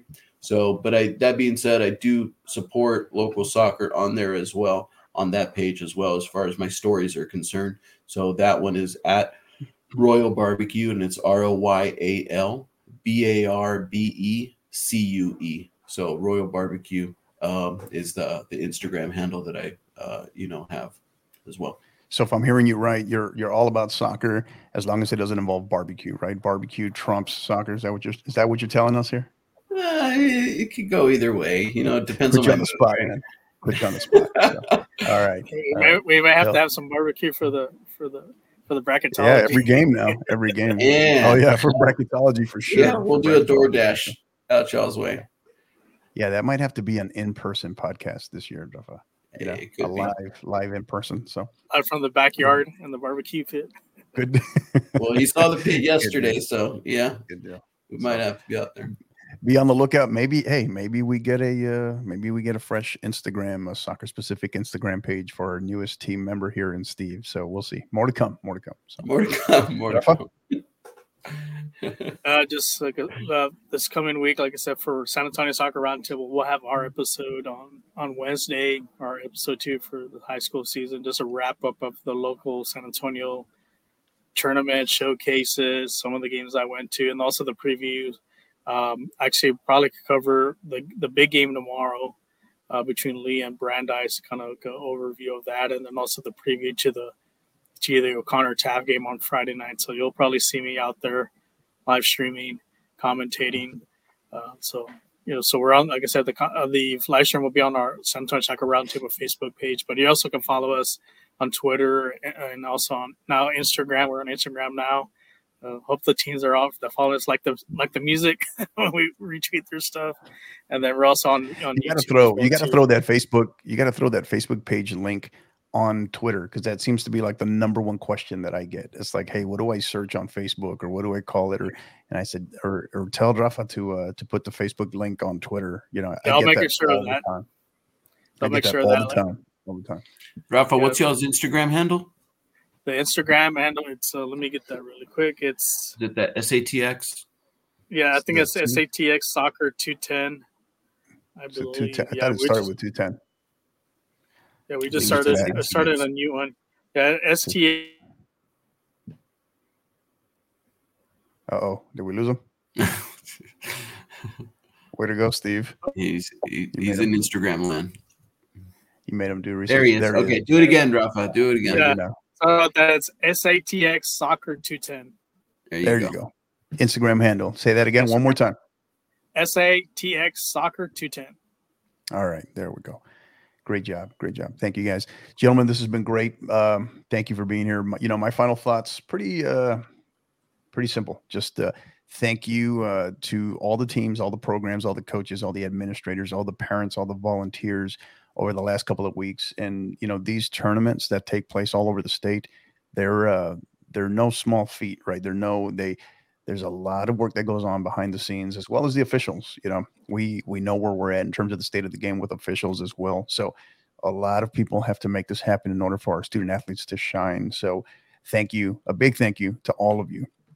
And as we start, some districts, as we know, have already started district play with at least one district game, but not everybody across the board has started district play. We won't see that re- completely really until next week, but a lot of a lot of districts will start officially this week. So we want to wish you each and every one of you the absolute best of luck because right now, for the with the exception of the handful of districts that have already played at least a match, everyone's still undefeated in district play. Meaning everyone still has hope. Everyone still has that has that shot, has that opportunity. So make the most of your opportunities, and uh, let's continue to grow this. You know, let's continue to grow this. Uh, this brand, the coverage of it in terms of what we're doing in Texas high school soccer. So, because I think I think most people would agree that uh, where we're going, the projection, and how much the coverage has grown, particularly in, inside of the last uh, since the pandemic to now, has been extraordinary. We're just excited, happy to be a, a small part of it, play a little role in it, and be able to be a part of it with uh, individuals such as Rafa and Steve. So, thank you to you all, gentlemen, and to our listeners, to our supporters. Thank you for all that you do in support of us. Uh, we continue to grow and we're grateful for that now being listened to in 45 different different countries you know, smashing all of our, you know, daily, weekly, monthly download goals. So grateful for you. Really, truly grateful for you. So cannot cannot mention that enough. So thank you, thank you, thank you. And again, you can find us uh, on social media on Twitter at 50 underscore 50 pod. Again, that's at 50 underscore 50 pod. On Instagram at 50 underscore 50 podcast. So Instagram has podcast versus pod. That's a big one. We get those mixed up all the time. And then you go on YouTube, subscribe, sign up for the notifications where you can get the live notifications of when we go live as well. So go on there uh, on the podcast platforms. You can find us on all major podcast platforms. Go on there, write us a review. You know, if you uh, if you think we're great, write that we're great. If you think we stink and we need to work on that, tell us that too. You know, don't tell us that. I'm just kidding. No, put it on there, and uh, you know, because so, we're committed to making this, uh, making the be- absolute best content that we can in support of you all, in support of our sport. So, thank you, uh, thank you to everybody. So, until the next time, you know what to do. Keep downloading and keep listening. You've been listening to the 50 50 podcast powered by College Promoters USA. Help us continue to grow by liking, rating, and subscribing on all major podcast platforms. And don't forget to follow us on Twitter at 50 underscore 50 pod, on Instagram at 50 underscore 50 podcast, as well as on YouTube at the 50 underscore 50 podcast. Until the next time, keep downloading and keep listening.